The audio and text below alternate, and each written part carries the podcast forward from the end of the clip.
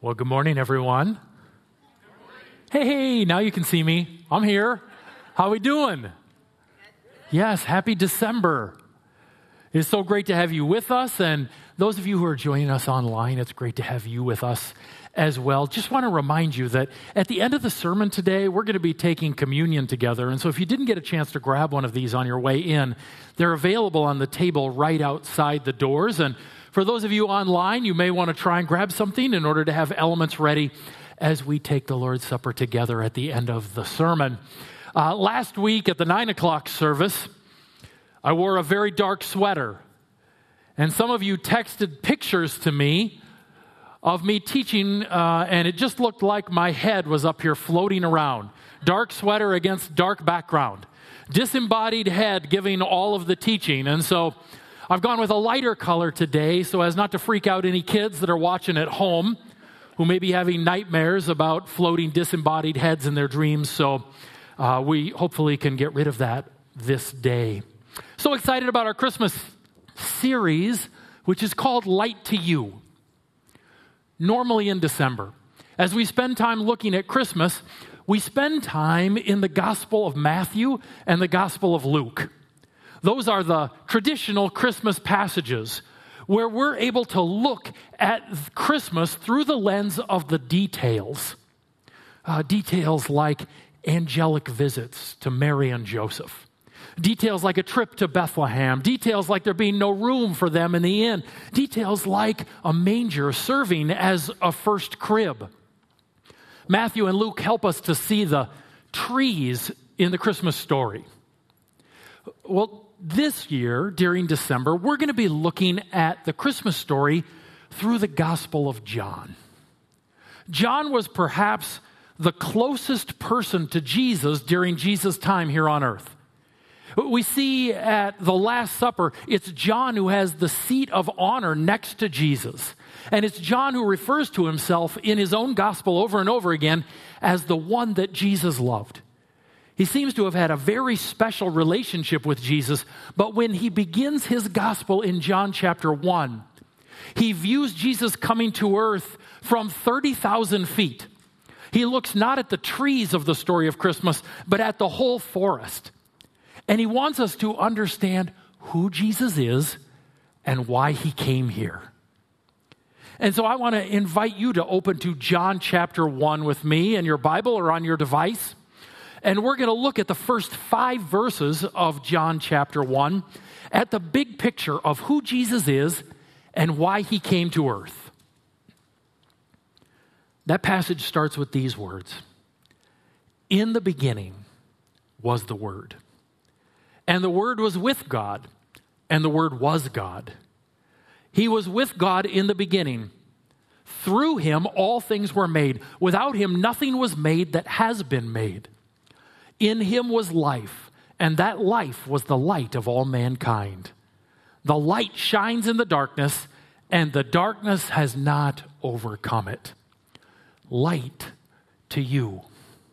As we read that passage, it may be clear upon a quick reading that verses 1 through 3 deal with who Jesus is and Jesus' identity.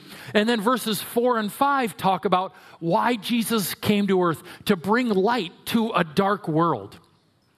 And next week, Pastor Kenny is going to be here, and he's going to unpack verses 4 and 5 and what it means that Jesus is light to the world for us. But today, we're going to look at verses 1 through 3. Who is Jesus? What is his identity? Earlier this week, I was checking out at the grocery store. And there, between Soap Opera Digest and the National Enquirer, my, my two magazines that I usually grab off of that checkout stand, uh, was a Life magazine that had this cover on it, still up at the checkout stands. It's a picture of Jesus with the phrase, Who do you say that I am?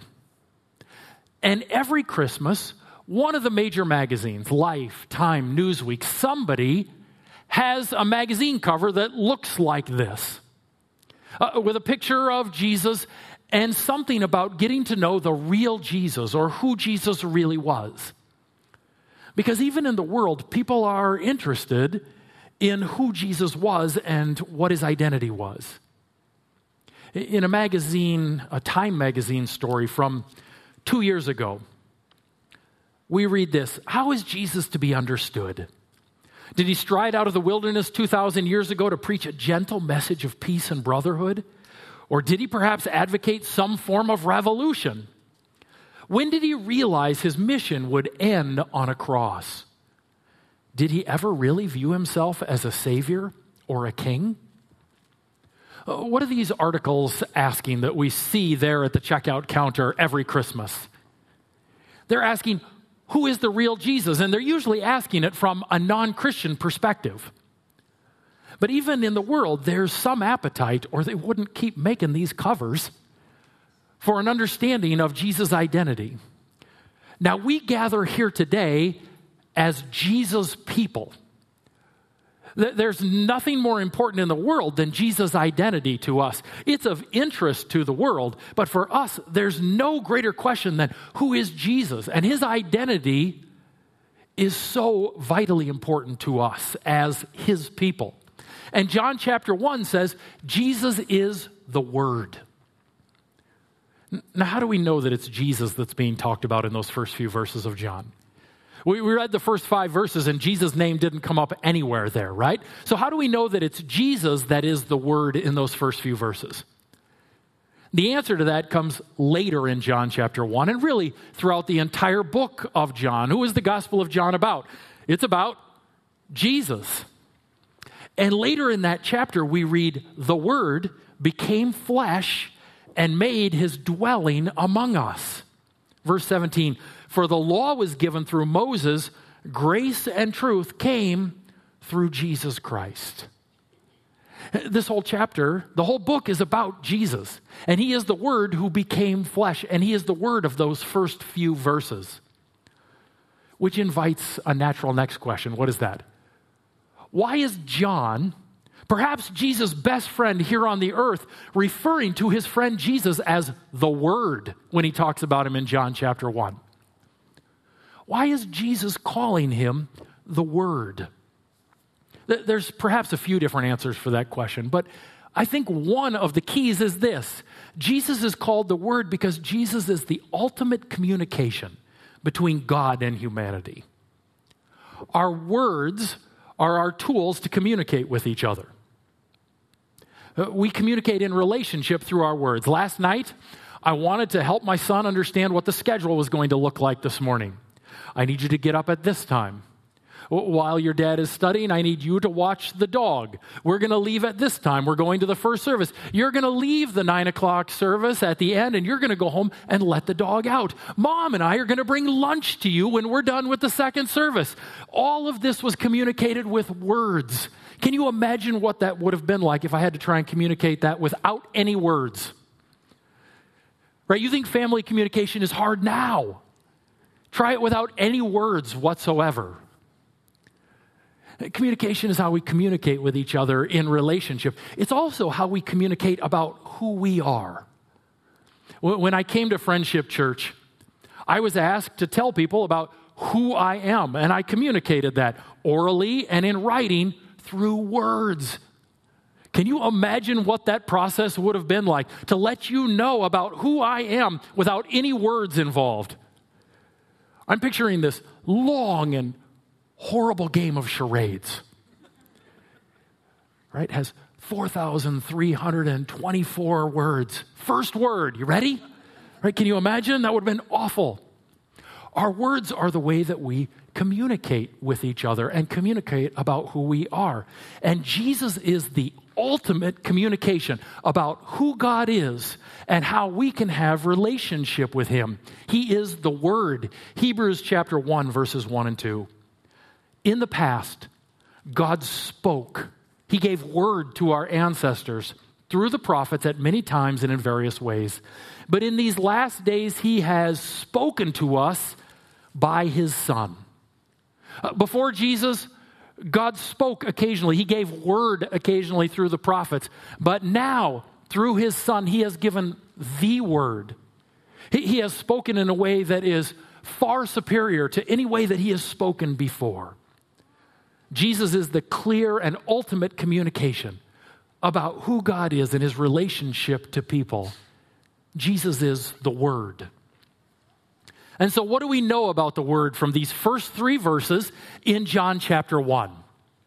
Well, first, we know that Jesus is before creation. What are the first few words of John chapter 1? In the beginning. Those words sound familiar? Do we read them anywhere else in Scripture? A- absolutely, we do, right? In, in Genesis chapter 1, in the beginning, God created the heavens and the earth. John chapter 1 is meant to draw our minds back to Genesis chapter 1 so that we understand the Word was there in the beginning before anything was made. Jesus affirms this as he's talking to the Father in John 17, 5. And now, Father, glorify me in your presence with the glory I had with you before the world began. Before anything existed, Jesus was before all of creation. We're going to come back to that point in just a minute when we look at verse 3. But let's jump to the second point that we see here, and that is Jesus is God.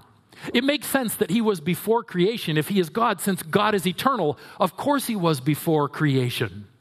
The Word was God.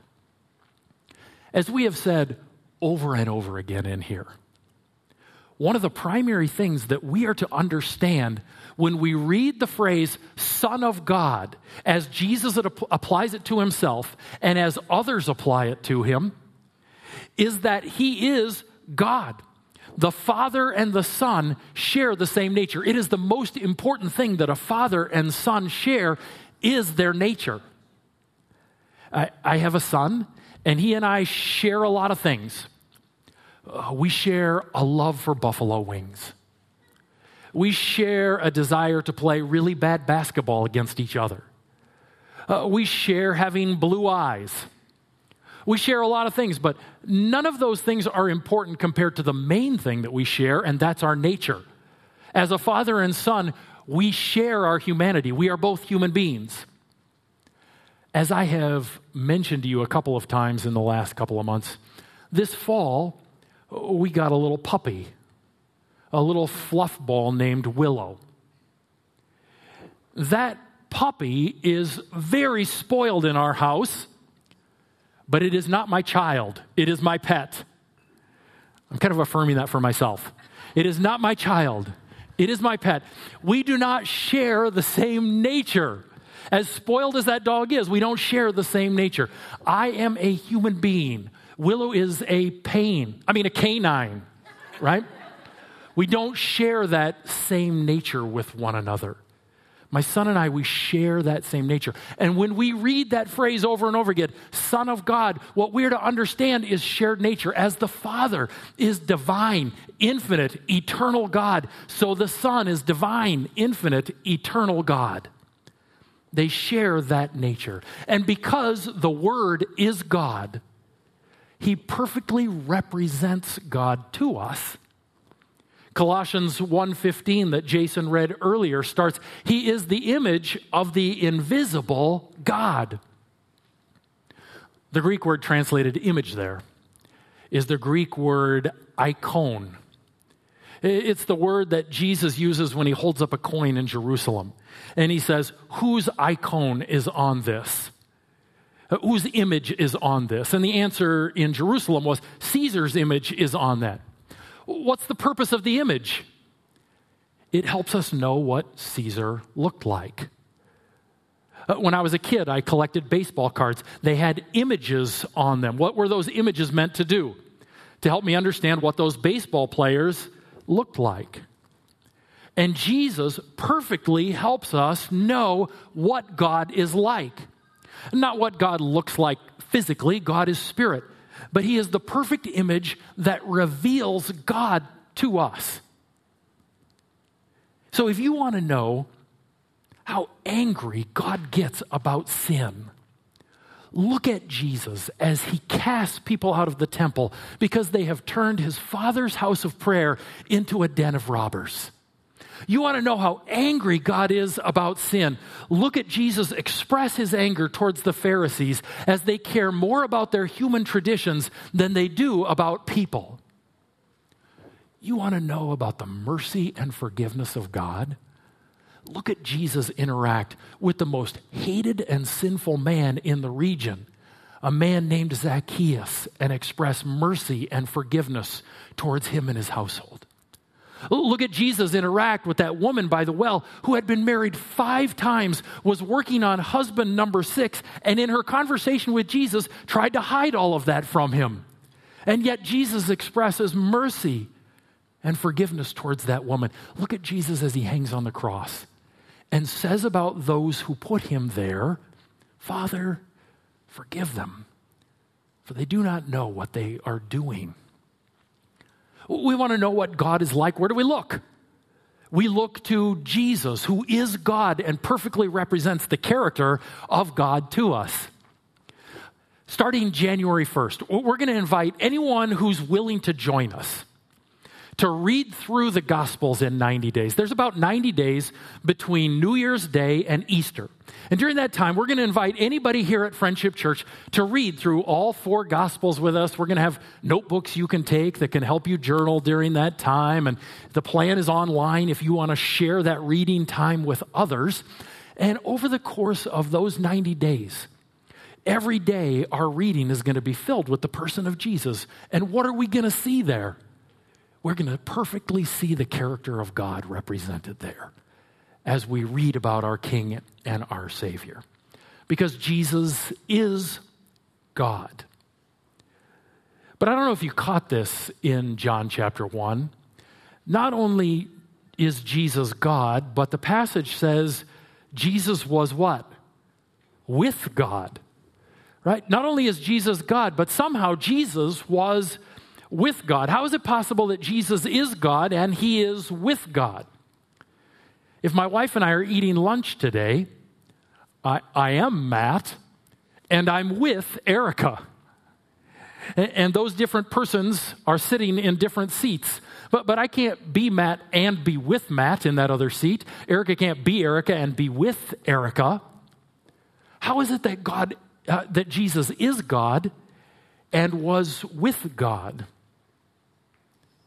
The answer, of course, is in that central and very important doctrine of the Trinity. Represented imperfectly, but represented by the diagram up on that, oops, sorry, up on the screen, where we see what the Bible teaches is that God is one. He's one God, not three gods, one God, but eternally existent in three distinct persons Father, Son, and Holy Spirit. And so, what the diagram represents for us is that the Father is God, and the Son is God, and the Holy Spirit is God.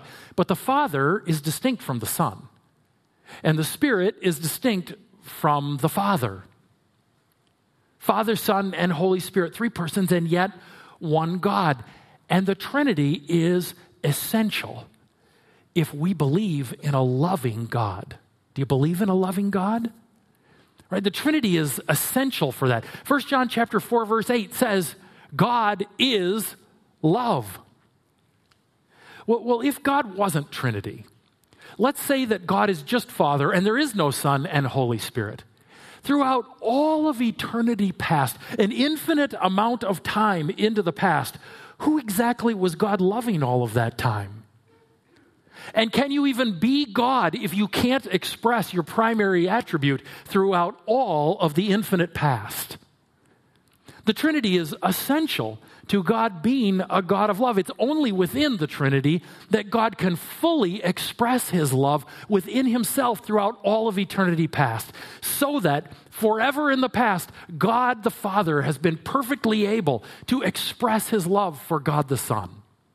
And God the Son is able to receive that love. And the Holy Spirit is able to observe that love between Father and Son. All three of those key aspects of love, giving, receiving, and observing, are able to be participated in within the Trinity. The Spirit loves the Father. The Father receives that love, and the Son has an opportunity to experience the amazing joy of observing that love between the two he loves most. This directly informs our understanding of why God made us, right? God made us so that we could enter into this amazing dance of love that exists within His nature. So God has made you and He has made me in order to participate in this same relationship of love. So that now I have an opportunity to express love for God, and God receives that love, and you have the joy of watching me love my God. And God loves you. And you receive that love from God. And I have the joy of watching God love you well. And you love me. Mm, some days, right? And I have the joy of receiving that love, and God has the joy of experiencing his children love each other well. We've been invited into this unbelievable loving dance that is going on within the Godhead, and now we get to be a part of it. That is why he has made us. All of this and so much more that we don't have time to get into today flow out of this idea that God is Trinity. And it's what makes John chapter 1 make sense so that the Word could both be God and be with God. Amazing that God has invited us into this dance of love. The final thing that we see in John chapter 1 about who Jesus is is he is the one who has made all things. This really works in conjunction with the first point that we made about him being before all things. Verse 3 says, Through him all things were made. Without him nothing was made that has been made. The word translated made in the Greek means to bring into being. Not just to construct something out of materials that already exist, but to actually bring those materials into being. Uh, we have a, a Christmas set up here. And I'm really thankful for Bill and, and Bruce and Jerry who helped to put that Christmas set together. They constructed it out of materials that already exist. Bill did not bring those materials into being. Right? He's good, but he's not that good. Only God is that good that He can bring materials into being. And we are told the word Jesus Christ brought all things into being, He made all things. And the Greek word translated here, all things, is actually a little different than the idea of everything. There's a Greek word that John could have used here that would be translated everything. And so the, the idea behind that word of for everything might be you standing at the front door of a warehouse of all that has been made. And a tour guide points at everything that has been made and says, Look, Jesus made everything. But a better illustration of this word that John chooses for all things is a tour guide who takes you from that front door and begins to walk you through the warehouse and one by one points to each individual item and says, Look, Jesus made that, and Jesus made that, and Jesus made that. Billions of times the tour guide tells you, Jesus made that. Because the focus is on each individual thing that Jesus has made. And John goes out of his way in order to help us understand here in verse 3 that Jesus is the maker of all things he is not someone who was made. Right? Jesus is the maker of all things. He is not someone who is made. There are people who believe that Jesus was made. If you go a couple miles down the road here, the Jehovah's Witnesses believe that Jesus was made by God and then he in turn made everything else. This verse rules that out. All things were made through him, everything was made through him. And just in case someone later on tries to create this idea that he was made before everything else was made, it says, and without him was not anything made that was made. Not a single individual thing was made that Jesus didn't make. He made everything. So he himself was not a made thing, he is the maker of all things. And what a world he's made, huh? What a world he has made. The heavens declare the glory of God. Do you know the name of the closest star to our solar system here? It's called Alpha Centauri. And do you know how far away it is? It's 25 trillion miles away. Now, I don't know about you, but when people start throwing out numbers like trillions, I'm like, I don't even know what that means, right? What, what are you even talking about? So, to give us a sense of how far away the closest star is, if you were to take the entire universe and shrink it down so that the earth was the size of a grain of sand, Alpha Centauri in that shrunken universe would still be more than 100 million miles away it would still be further away than our sun currently is. The heavens declare the glory of the Lord. What a magnificent and amazing expanse our God has made. The largest star that we're aware of is called Canis Majoris. And it is so astounding in its size that if you took the universe and you, you shrank that universe down, I, I love shrinking the universe. If you were to shrink the universe down so that the earth was the size of a ping, is that about the size of a ping pong ball? Uh, somewhere in there, the size of a ping pong ball.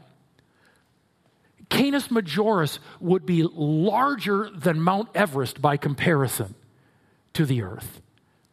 When you start to talk about how many Earths you can fit inside Canis Majoris, you get into the quadrillions, which makes even less sense to us. It, is astounding, and yet it is one of billions of stars in the galaxy. Billions of galaxies within the universe. What an astounding creation the Word has made. And, the details of what he has made on, on, microbiological levels. You have 10 trillion cells within your body. Again, trillion. What, does that even mean? If you take your shoe off, you should feel free to do this. If you take your shoe off and you look at your little toe, there are three billion cells in that little toe. And within each and every one of those cells, there is this astounding complexity that goes far beyond any machine that human beings have ever made or created. There is, there are three billion, three billion DNA pairings within every cell that is within your body. And so, uh, scientists tell us that if we were to take all of that genetic material that is so tightly coiled within your cell and uncoil it, that there would be enough genetic material in a single cell that it would be over six feet long. Or, or put another way, if I were to start to read each base pairing of DNA that you have within the, the individual cell within your body at a rate of one pairing per second. It would be over 95 years before I completed that task. And all of that is bound up within each and every individual cell within your body. And who made all of that? Right? The Word made all of that. Jesus made all of that. The man sitting on the beach, having fish with his disciples by the Sea of Galilee, made all of that. Jesus is before creation. Jesus is God. Jesus is with God. And Jesus made all things. It can be tempting during the Christmas season uh, to want to focus on domesticated and safe images about Christmas. A cute little baby, cuddly little farm animals, astonished but adorable shepherds. John doesn't want you to do that in his gospel. John wants you to be astounded by who the word is that came. Not domesticated in any way, but wild, eternal, untamed is Jesus. John wants us to understand that the Word is God Almighty, that Jesus is the Lord of hosts. The Word is the great I am, that Jesus is the creator of all. He is the center of everything that exists. He is the eternal Son in the Trinity, the great provider of all people. He is the perfect image of God because He is the Word become flesh. And we worship Him this morning because He is worthy. He is worthy. And I want to invite you guys to keep these things in mind about who the Word is, according to John chapter 1, verses 1 through 3, as we worship Him today by taking the Lord's Supper. I'd invite everybody to take out their communion elements at this time. And we're going to spend some time worshiping the Word become flesh through communion. As we take the bread, we recognize that the bread represents the body of the Word that has been given for us. That the cup represents the blood of the Word, the, the one who was be, before creation, the one who is God, who is with God, who has made all things, that He came in the flesh and shed His blood so that we might be forgiven.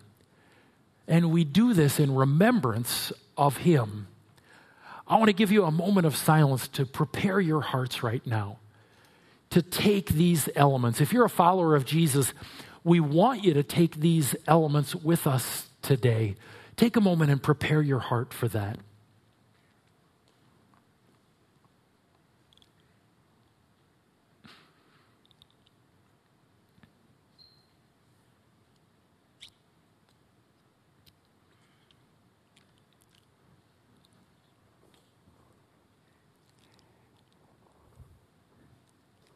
And, child of God, would you take the bread out now of the container?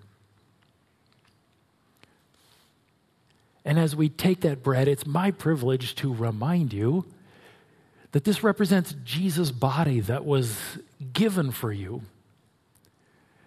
And that he commands us to do this in remembrance of him. And so now, take the bread and eat it all in remembrance of our Lord and Savior, Jesus Christ.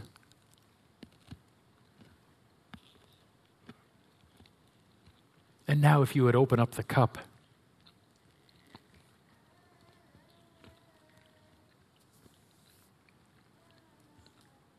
The cup represents the sacrifice of the Word become flesh on our behalf.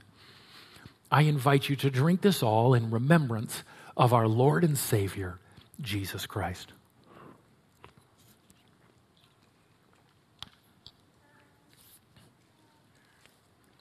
Would you pray with me? Jesus, as we come to this passage today, we're overwhelmed by who you are. That you are the astounding, eternal, infinite Word who has always existed and yet chose to take on flesh so that you might pay our price and we could experience the forgiveness of God. Lord, what an astounding joy we experience because of what you have done. We celebrate it every day of our life. We celebrate it every week when we come together. Because of what you have done, we can be a part of the family of God. And for that, we say thank you, thank you, thank you. And now we sing your praises because you are the one worthy of praise. You are the eternal, amazing Word. In Jesus' name, amen. Would you stand with me and let's sing praises to Jesus together?